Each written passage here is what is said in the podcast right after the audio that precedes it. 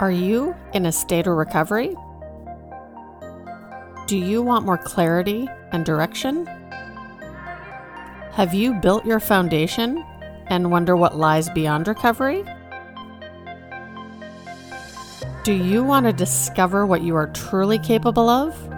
And are you ready to discover your purpose, learn to overcome your limiting beliefs, and change your mindset? Are you ready to discover the key to living a purpose-driven life? When we recover, we are returning to a normal state of health, mind, and strength. We begin the process of regaining control over something that was lost, but our journey doesn't have to stop there.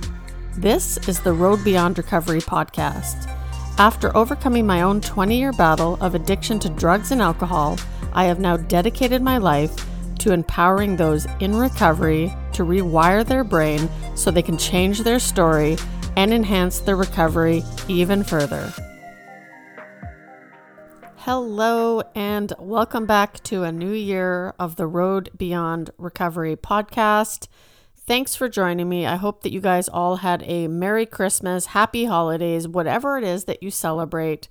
But I hope that you got to spend some time with some loved ones and your support network. And I guess that's what I'm really grateful for today is the fact that one of the, we have so many gifts when we enter the world of recovery, but one of them is that we are never truly alone, right? Should we embark on this journey and develop our support network, we've always got people around us. We always have a place to go. And I am truly grateful for that because even when I'm feeling alone, which happens, right? I think even when we're surrounded by loved ones, it's still easy um, to feel alone sometimes. But we just can pick up the phone, we can hop online, attend a meeting, whatever it is, but we're never really alone. And, you know, I think about today's guest and how we met as well. And had this COVID thing never happened, had things not gone completely online, I would have never met today's guest. And I think that's such a gift, right? I've traveled all over North America. I've been to Europe. I've been to twelve-step recovery meetings and met some absolutely amazing people that I wouldn't have met had I not been in recovery. So what a gift. That is what I'm grateful for. So remember, if you're feeling alone, reach out, call somebody, attend a meeting. There's always someone there to support you. So twenty twenty-one has been a big year of change for me. I seem to thrive off change, but I believe that everything happens for a reason. And I think everything that I've been through, and I'm going to record a separate show for that uh, because today you get to hear from another amazing guest. But I think all the changes that have happened have allowed me to refocus my efforts, who I really want to talk to, who I want to work with. And, you know, my my passion has always been around helping people discover their purpose, right? Changing their story. And so that is kind of where I'm going this year. And what I've done is combined both of my Facebook communities into one called the Rise Beyond Recovery Facebook community. There is a link in the show notes. So if you'd like to join us, come on by. I'm going to be starting bi-weekly uh, support meetings. These are really going to be focused on rising beyond your recovery, right? So now that you've built that foundation, you know, what are your wins? What are the things you're working on? How can we help support you? This is going to be really action focused, uh, future focused, solution focused meetings, but it's a place that you can brainstorm. You can share your ideas. You can share your roadblocks. Let's help each other overcome those roadblocks. And so that's what I got going on in there. We also have a weekly or a monthly challenge starting next week. So come and join the community. You can get in for that. There will be prizes, a whole whole bunch of fun stuff, but that is where I'm refocusing my efforts this season. And if you're wondering if you have a growth or a fixed mindset, of course, as always, I have my Mindset Audit sessions. You can pop over to my website at w w w dot the road forward dot c a slash mindset audit. Uh, let's jump onto a call and we'll help you gain some clarity. To kick off the new year, we are chatting with my friend Forrest Ferguson, And like I mentioned at the start of the show with my gratitude, is that had things not gone online, who knows if Forrest and I would have ever met. And I think that's a big gift to being in recovery is, you know, pre-COVID, we could travel anywhere in the world, hit up a twelve-step meeting and meet so many amazing people that we could all relate to each other, right? And now I think it's even better because we do have the ability to meet online and we don't even have to leave our own homes. I mean, don't get me wrong. I love the hugging and I miss that part of things, but I think it's super, super cool that Forrest and I were able to meet. As a result, I was able to have him as a guest on the show where he shares his story. You know, we talk about recovering out loud and releasing the shame of addiction because really there is nothing to be ashamed about. So many people out there struggle. And I think the more that we do share our stories, the more we do recover out loud, the more people we can touch and hopefully inspire to live a clean and sober lifestyle. And we also talk about how Forrest's life has changed today. So enjoy this episode. Welcome back, everybody. Today I am hanging out with my friend, Forrest Ferguson. How are you doing, Forrest? I'm doing very well. How are you? I am fantastic and so grateful that you get to share your story on the show. So why don't we start off, you know, what was life like growing up for you and what led to your addiction? Because we talked a little bit before we started recording that everybody has a different story of how they started on their path into addiction and then through recovery. So what was that, you know, those early days like for you? Um, my early days were, well, I actually, I started drinking at age twelve. Um, I was raised in a house or yeah, I'll, I'll call it a house, not a home, but uh, I didn't feel love there as a child. Um, I didn't, uh, I don't think I was nurtured, uh, and that, that left a, a big empty spot. And um, it, it was, it was tough. There was a lot of, uh, as a child, I, I just felt alone, like I was out there on my own and um, just just didn't have anybody to turn to. A, a lot of times you'll you'll see a, a child in distress and they want to run to their, their mother. And I realized later in recovery, I never had that. It, it wasn't a it wasn't an instinct that I had. It wasn't an avenue or an option for me. And And uh, so the the early days were very lonely and confusing, I would say. Yeah. And, you know, you hear that from a lot of people, right? I mean, my story, I grew up in a very loving family. I had that love, but because of um, certain, you know, uh, areas in my life that my dad, because he was always put down and told that he wasn't smart, so he overcompensated with us and was always telling us, you can do better, you can do better. And so, you know, I learned to numb out all those feelings of not being good enough, you know, needing that validation, that somebody just to say, I'm proud of you. And I think, you know, in both of our stories, that is a very common is we're seeking that love. We're seeking that being able to talk to somebody, somebody saying, hey, you know what, you're, you're, you're good the way you are. Like, I love you. So what led to your drinking? Cause you said you started drinking at the age of twelve, which is fairly young.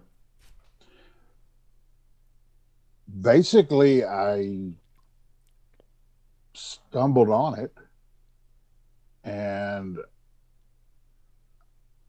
it was like a security blanket or a, a relief or a comfort, or it, it, it allowed me to relax, which I, I didn't know how to do.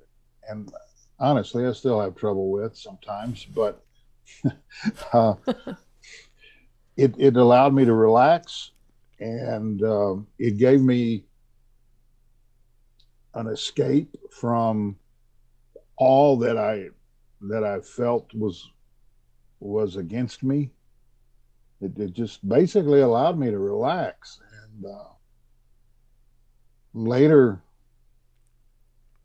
later in sobriety, I, I learned the importance of love, and and that it it was lacking in my life. Mm-hmm. a, a lot of uh,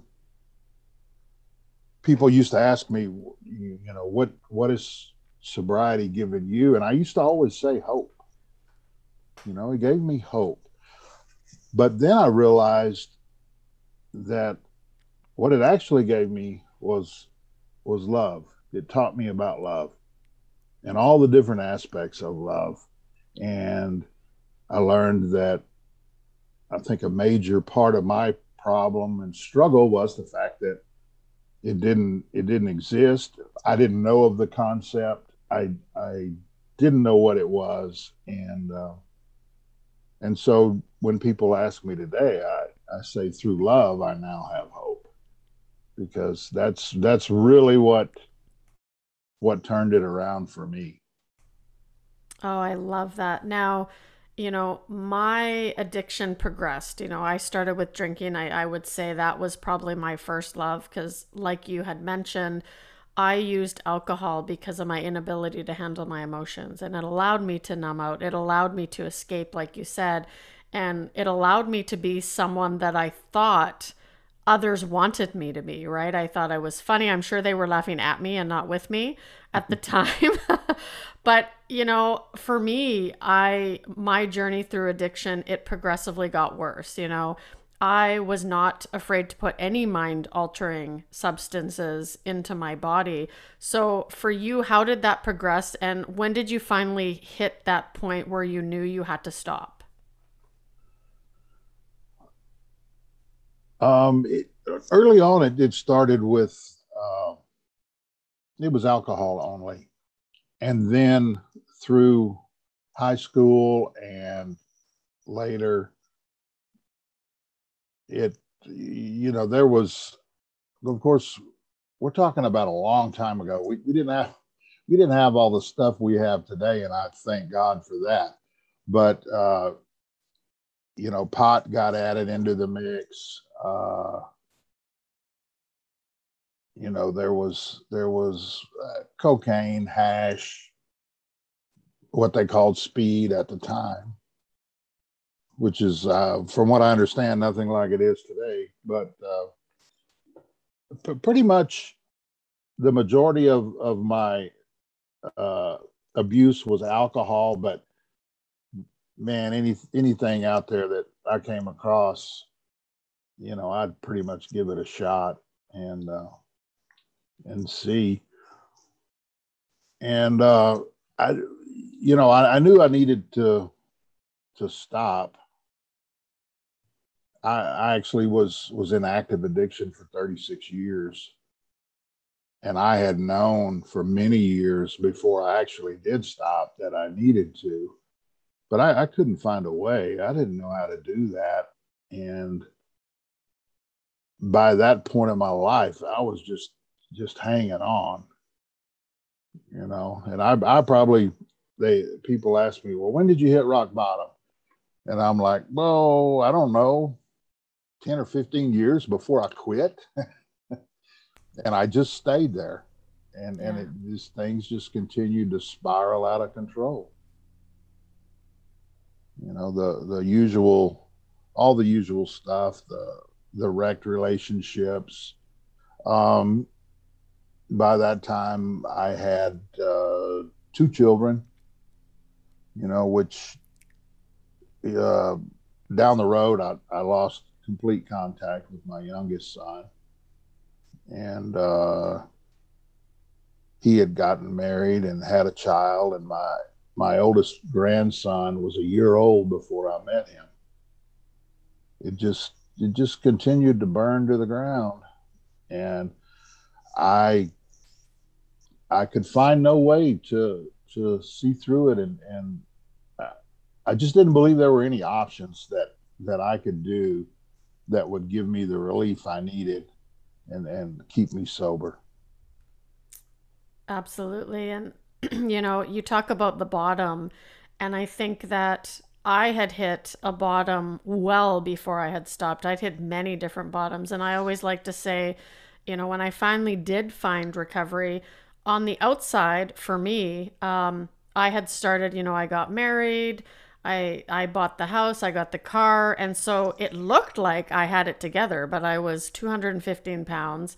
I was seventy-five thousand dollars in debt and things were not good, right? I just covered them up with the, what I thought society said I should be like and should be doing in my life. And I often tell people, you know, I hit my bottom when I decided to stop digging that last time, you know. Um, so how did you eventually end up getting sober, and what did that early part of early recovery look like for you? Um, I, I got sober in the rooms of A A. And um, I was married at the time, and my my wife at the time was was an alcoholic as well, and she had joined A A two years prior and gotten sober, and continued to uh, we we continued the marriage. And Uh, from time to time, I would go to A A events with her. And, and the one thing I noticed was that uh, all of these people were laughing and happy. And I would scratch my head. I don't know what the hell these people are so happy about. You know, life sucks. It's terrible. Let's get out of here. You know, let's go get a drink, blah, blah, blah. And uh, it just, over that two-year period, it, it just continued to to become more and more apparent that maybe they, maybe this is a wave. I don't know. I really, really don't know. And for some reason, I went to a meeting with her one day, and uh, I was sitting over there close to the door, you know, to make my getaway should I need to. And they just, they went around the room and everybody shared. When it came to me, uh, I, and I had been in meetings, a couple of them before, and I knew I could just say, I'm just here to listen. I, I'll pass. Well, that's not what I said. the, the next thing I know, the words, hi, my name is Forrest and I am an alcoholic, came out of my mouth. And I swear to you, to this day, I did not say that. It came out of my mouth. I heard it. It went back into my ears. I know I, I know the words came out, but I truly think that was God doing for me what I couldn't do for myself. And the minute those words came out of my mouth, I needed a seatbelt on that chair. I, I thought I was going to fly right out of it. The, the weight lifted, and I know I was just sitting there with a stupid look on my face, um, because I, I did not expect that that weight to be lifted. I didn't expect that feeling of, of uh, relief by just saying those words. And and I knew in my mind that I meant that. I knew I was an alcoholic. And when that came out of my mouth, I was so relieved. And I thought, well, I guess we're going to give this a shot. And my wife at the time, she was sitting there looking at me like, what the hell just happened? She had no clue. And I, actually, I didn't either. But uh, and that's that's how it started. And that's amazing. And you mentioned, you know, God doing for you what you couldn't do for yourself.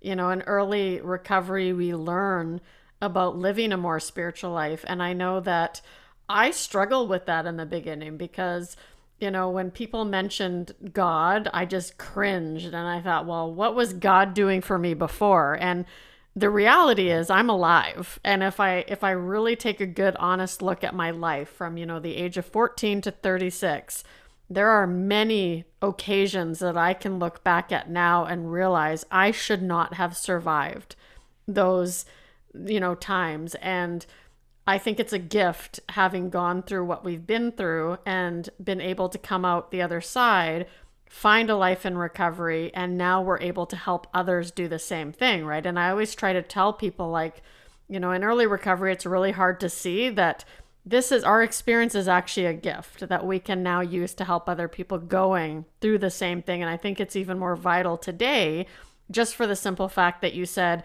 you know, thank God the stuff that they have today was not in our generation, because I wasn't afraid to take anything.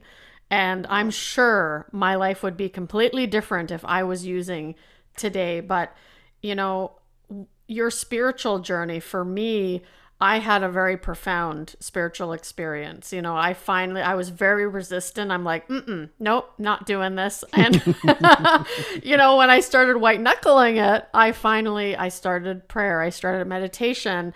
And I had an experience where I was like, okay, I can't deny that there is a higher power, right? There is a God in my life. So, you know, what did that look like for you? Because I think that's important, no matter what that concept is for you, just knowing that you don't have to run the entire show by yourself. Right. It, it it's, it's so, so very important. And I, I remember, uh, it was probably the, probably about the third meeting I'd gone to, the third day after I'd said those words that I didn't say. And uh, I could finally focus, and, and I wasn't so nervous. And I looked up on the wall, and there was the steps on the wall. I couldn't, I couldn't read what any of them were. All I saw was the word God in one of them. And I remember thinking, I am fucked, because I was raised in the church. And so by the time I got to A A, I had a long list of all the things that I was going to go to hell for. That is pretty much all I ever got out of church. Uh, you know, God was this punisher that that was was there to just, We were gonna we were gonna hang out till I died, and he was gonna send me to hell. And that's the bottom line. That that is the mindset I went into it with. And uh, a couple of old guys just put their hand on my shoulder and said, "Don't worry about it. It's, it'll be okay." And what what eventually basically happened was, I I tell people I had this bulletin board in my mind, this chalkboard, and it had all the God stuff on it. And it's all stuff that I had heard or other people had told me. And what A A allowed me to do um, was erase that board. Erase it clean. And now the only the only ones that write on that board are him and I. I, I don't let anyone stand between myself and my higher power. And if it if it wasn't for my higher power, I wouldn't be here today. There's no two ways about it. And uh, it it basically for me, I I got to A A. God got me to A A somehow, and then A A got me to God. And, and I guess in a roundabout way, that's kind of what happened. And and everybody gets scared about the God thing. And um, and I think, it, and I ask people, you know, they'll say this or that or whatever about God. And I, I said, where did you hear that? Did he tell you that, or did somebody else tell you that? And they're like, well, you know, that's what I learned. And I'm like, how about you forget all that shit that somebody else told you? And just go with what he tells you. He's he's yours. He's not anybody else's. Just go with with what your God tells you, and you're going to be just fine.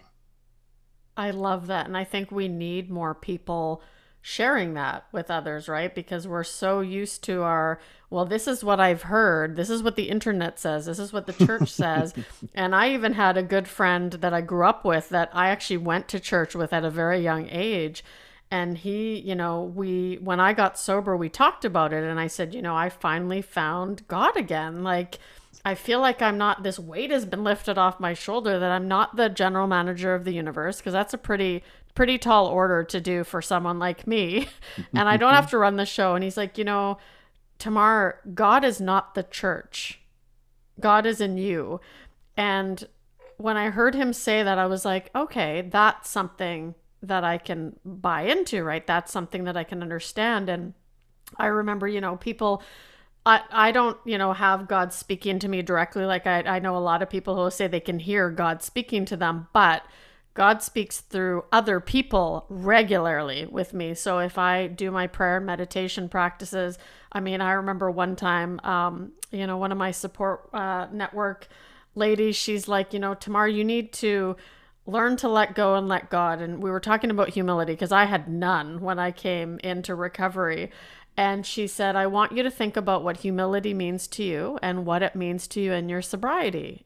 And I thought, huh, okay, I was a little offended at first, but I prayed about it, right? And I'm like, hey, God, you know, what is this whole humility thing? And I actually decided to go to a church service that Sunday.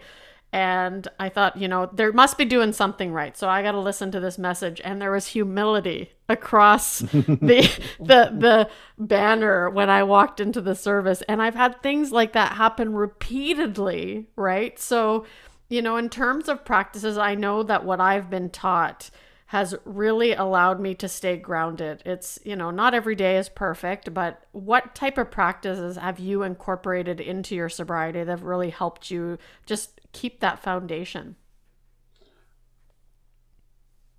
I, uh, I pray a lot.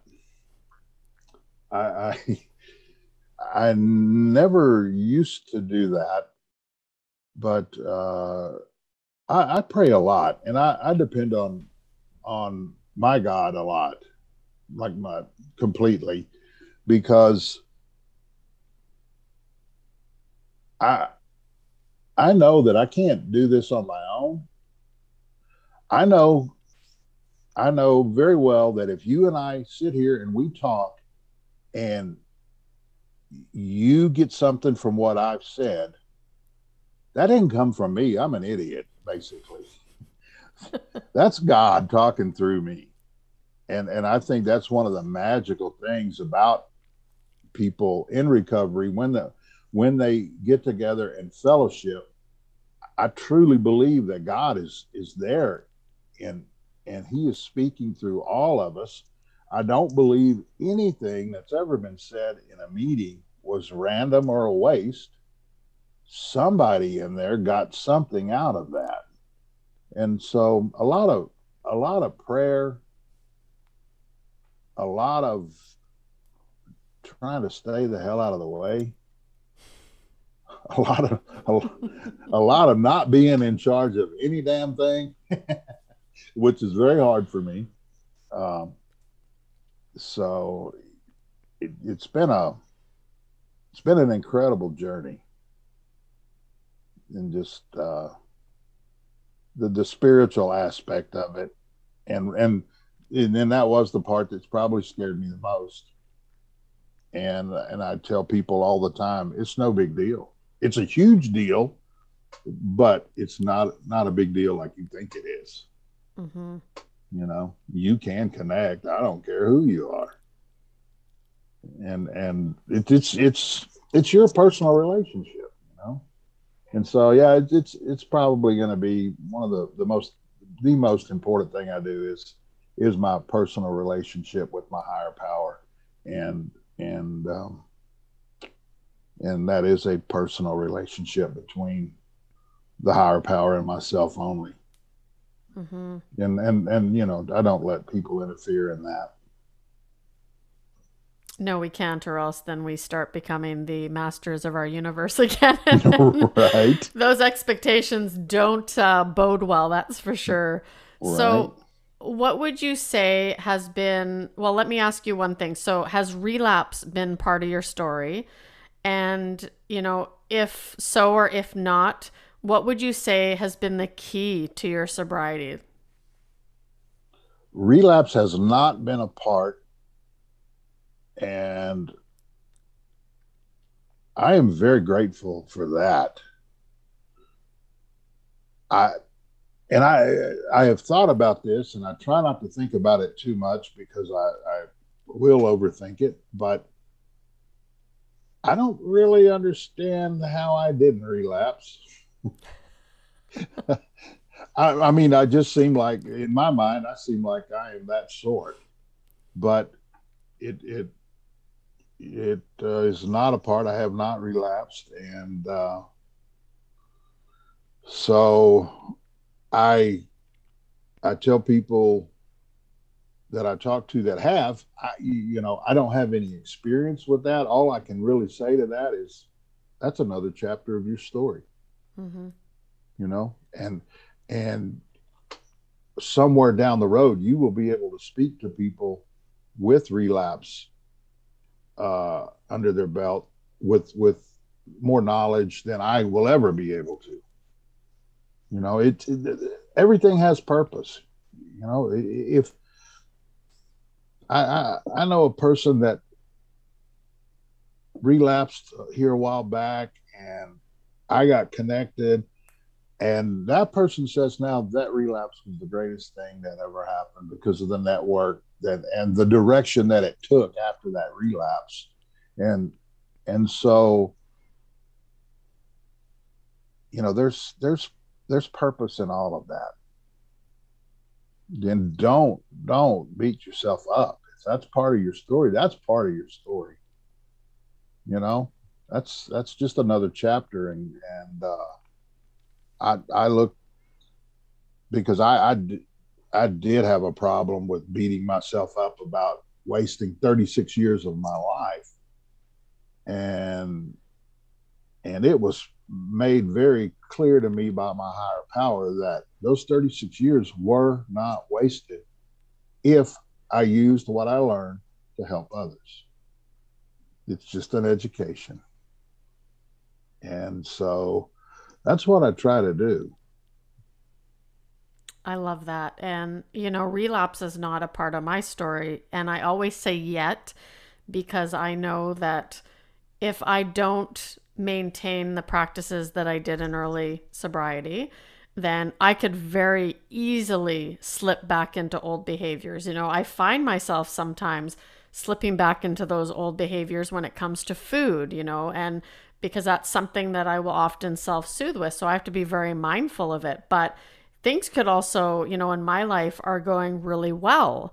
And that's also a time I have to be mindful, because I think I see a lot of people that relapse becomes a part of their story in times when they're doing great, because for some reason their brain will think, maybe this time it'll be different. I've got my head on my shoulders, things are good. And, you know, as we hear from people who have relapse as a part of their story, um, it it very quickly progresses and isn't any better typically when they come back, right? Right. Um, you know, but I, I love how you said that it is, it's a unique journey, right? It's not something to be ashamed of. It's not, it's something that we all uniquely go through for one reason or another, or maybe we don't, you know, and I hear a lot of people will share that, you know, relapse is part of the journey. Well, it doesn't have to be. It just depends on your own individual journey and what God has planned for you.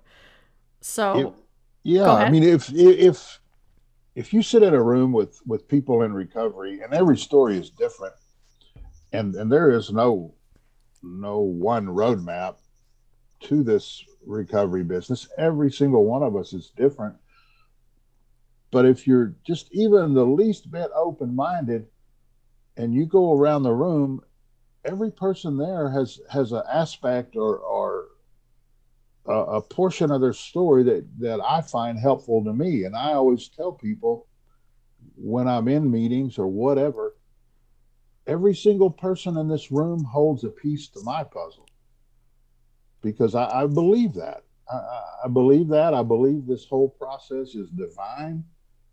I, I believe that, that our higher power is, is, totally in this whole process. How in the hell can a group of alcoholics help each other get sober? That's the craziest shit I've ever heard of in my life. It's not us, you know, it's it's the higher power, but who would who would ever say that would work?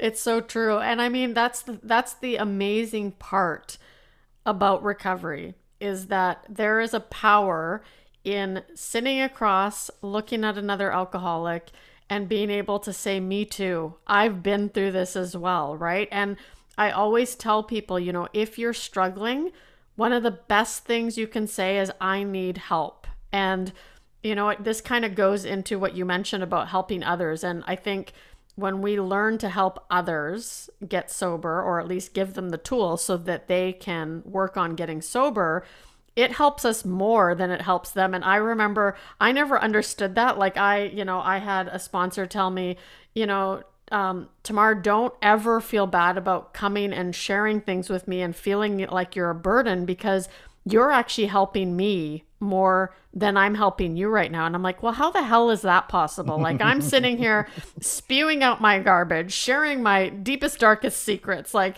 I'm right. a mess right now. How could this possibly be helping you? And now, of course, after sponsoring people and seeing this miracle happen, it does. Like, helping other people in a, you know, kind of selfishly unselfish way, it helps us stay sober. So how has, you know, helping other people really changed your recovery? It, when, when I work with other people, the, the weirdest thing happens for me. I, I always consider myself as a person, uh, the, the light bulbs go off very slowly for me. Me too. So, um, and When I when I work with someone, I always pray ahead of time, and, and I ask that that it's it's God's words, not mine. And the the funniest things, you're in the middle of a conversation with someone, and you're you're trying to help them, and the light bulbs start going off in your head. Wait a minute, I didn't quite see it that way before, but I, now I see it a little deeper. Now I see it a little more in depth. And honestly, I learn a lot by helping other people. I really, and, and that goes back to, it helps me more than it helps you kind of situation, um, where it, it just, it makes light bulbs go off, you know, and, and when, when two people are sitting there talking about a subject, and, and, and God is in the middle of that subject, he's going to feed both of you through one another.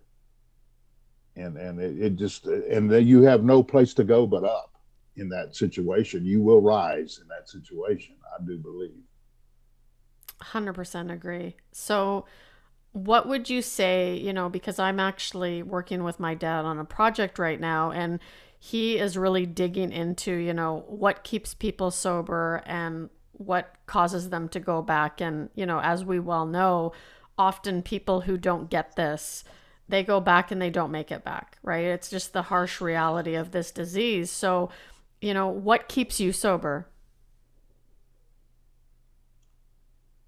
My higher power, involvement with others, um, this, this fellowship, uh, connection with people. Um, it, it's, it's hard to describe. I've, I went through this program for a number of years, and, um, I didn't connect. I, I connected with some people, but not anywhere near on the level that I'm connected with a group of people now. And you, and you know the group H J three that I'm talking about, that, that crazy bunch of people. Thank God they're insane. But I I was invited when that first started to, to be a part of it, and I thought, oh, you know, I don't know about this, blah, blah, blah, you know. And um, I went, and I found this group that is just so full of love, that is so incredible. I just sat there and looked and listened with amazement, you know, and I give them a lot of credit, because being associated with this group of people that just so freely loves and helps others, it is an incredible experience. And that, you know, that motivates me to help others as well. It, And uh, so this this whole process just builds on itself. And, uh, and you know that group, they they're just an incredible bunch of people, and they are like that shit crazy. They are, and and they'll, they'll own it. But uh, just so much love in that group, and and I I would, for anybody out there working on staying sober, and, and I, I would say find that group. There is one out there for you, that tribe, however you want to phrase it. Find that support system. Find those people that that you can call up and say, "Hey, I'm in trouble. You know, I'm not feeling well. I'm," and everybody in that group is back and forth.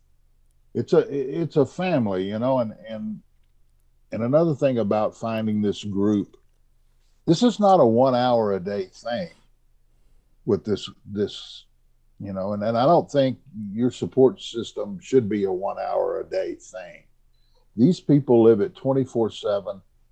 You can pick up the phone. I don't care. There are members all around the world.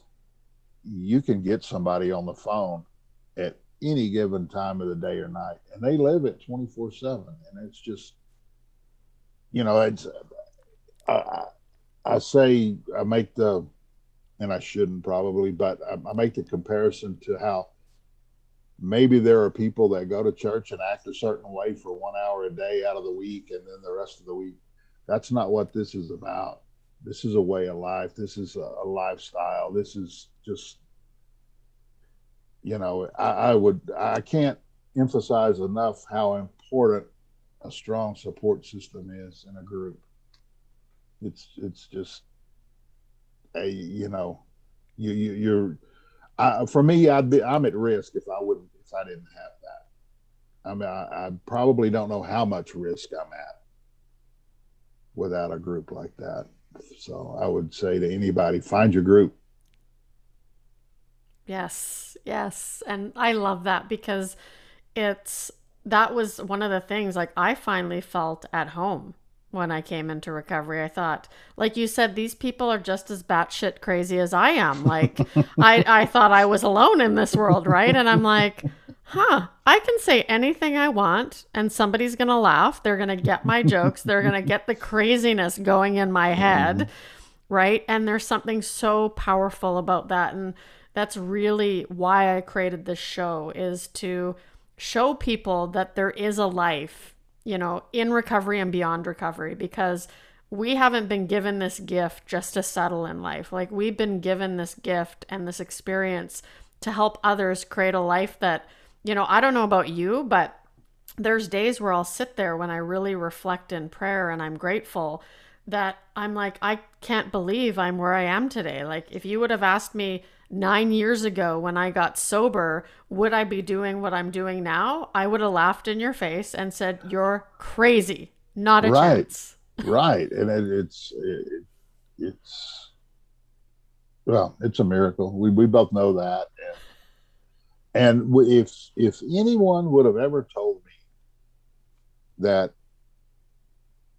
you can be involved and in recovery and laugh harder than you've ever laughed in your life, cry harder than you've ever cried in your life, I would have never thought. I, I have so much fun with this group, and, and just with life in general. And and it's back to having a good a good support system and a good group. It really is. And you remember everything. I was we had a, a, a group of women, we got together last weekend for a dinner, and we sat there and we were crying. We were laughing so hard. And at the end of the evening, all of us were kind of reflecting and going, you know, we've done this so much in recovery, and to remember the evening and to have authentic conversations, it's incredible. Like, there's nothing like it. There's nothing like the bond that we get, that you talk about in the group. There's nothing like it. No, this, no, there's not. And this, this whole, and, and I find myself doing this, this whole recovery thing that, that, that we are living, this, this life, I'm constantly amazed. I, it, it, it dawns on me, you know, you do remember things, you know, you, you get to know these people, you genuinely care and love for these people, you know, you, you, you know, it doesn't take long, you know, all their kids' names, you, you're just family. You're, you're, you're absolutely family. You know what's going on, you know, just it, all of these details with this, this incredible group, you know, and and I, I'm, we're back to it. Find your group, find your tribe, you know, if they're, if, uh, I, I don't, I, it, it's a miracle that this group even exists for me. I'm, I'm just, I, I cannot say it enough. It is just a miracle. I, I didn't know. I had quite a few years of sobriety before it finally clicked that I finally felt like I could, I, I could move to the next level.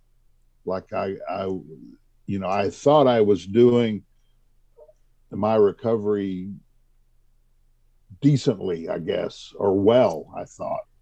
And then I realized, no, you know, you get over here and, you know, you get with a group that charges you up, man, there you go. And, and there's nothing but improvement to be had and, and so much to learn.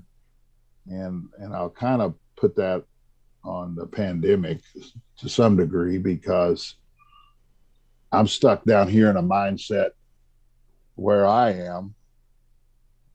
And then I get to meet with people from all over the world that have gone to meetings all over the world. And the perspectives are also different. And and I'm sitting there half the time scratching my head thinking, I never saw it that way, or wow, then, you know, they're right, or, you know, and it's just, it's been a mind-opening experience. Absolutely. And I mean, you know, the pandemic, as terrible as it's been, it has brought a lot of us closer together. It has forced us to slow down. It's forced us to go online. And, you know, that's how we met, which I think is absolutely incredible. Right. How would we ever know each other if, if it was not for that? Exactly. So it really is a miracle. And I believe everything happens for a reason. So I know I could probably keep going on for hours and hours. So Forrest, thank you so much for sharing your story and being on the show. We may have to do a part two. You never know. And I think, you know, we...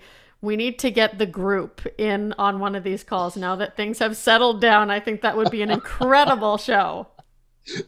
Uh, you're asking for it with that one. I know. That would be, uh, yeah, that would be off the chain for sure. It would be a good time. So I hope it, you're it in would. on that. It, uh, definitely. And I'll do a part two anytime you want. Excellent. Well, thank you so much for being here today, Forrest. Thank you for the opportunity. I love you. I have had the privilege to walk alongside of many people who have built their foundation and further enhanced their recovery. But unfortunately, there are still so many people who are still suffering that need our help. The Road Beyond Recovery podcast is a proud sponsor of Touched by Addiction. Addiction thrives in isolation and darkness. Darkness cannot exist in the presence of light. So if you or someone you know has been affected by addiction, there is help. At Touched by Addiction, we are dedicated to exposing addiction and ending the plague. Be that beacon of hope and light that so many desperately need. Each t-shirt or sweater you buy helps to get a struggling addict off the streets and into a year-long addiction treatment program. If you want to support the movement, go to w w w dot touched by addiction dot com.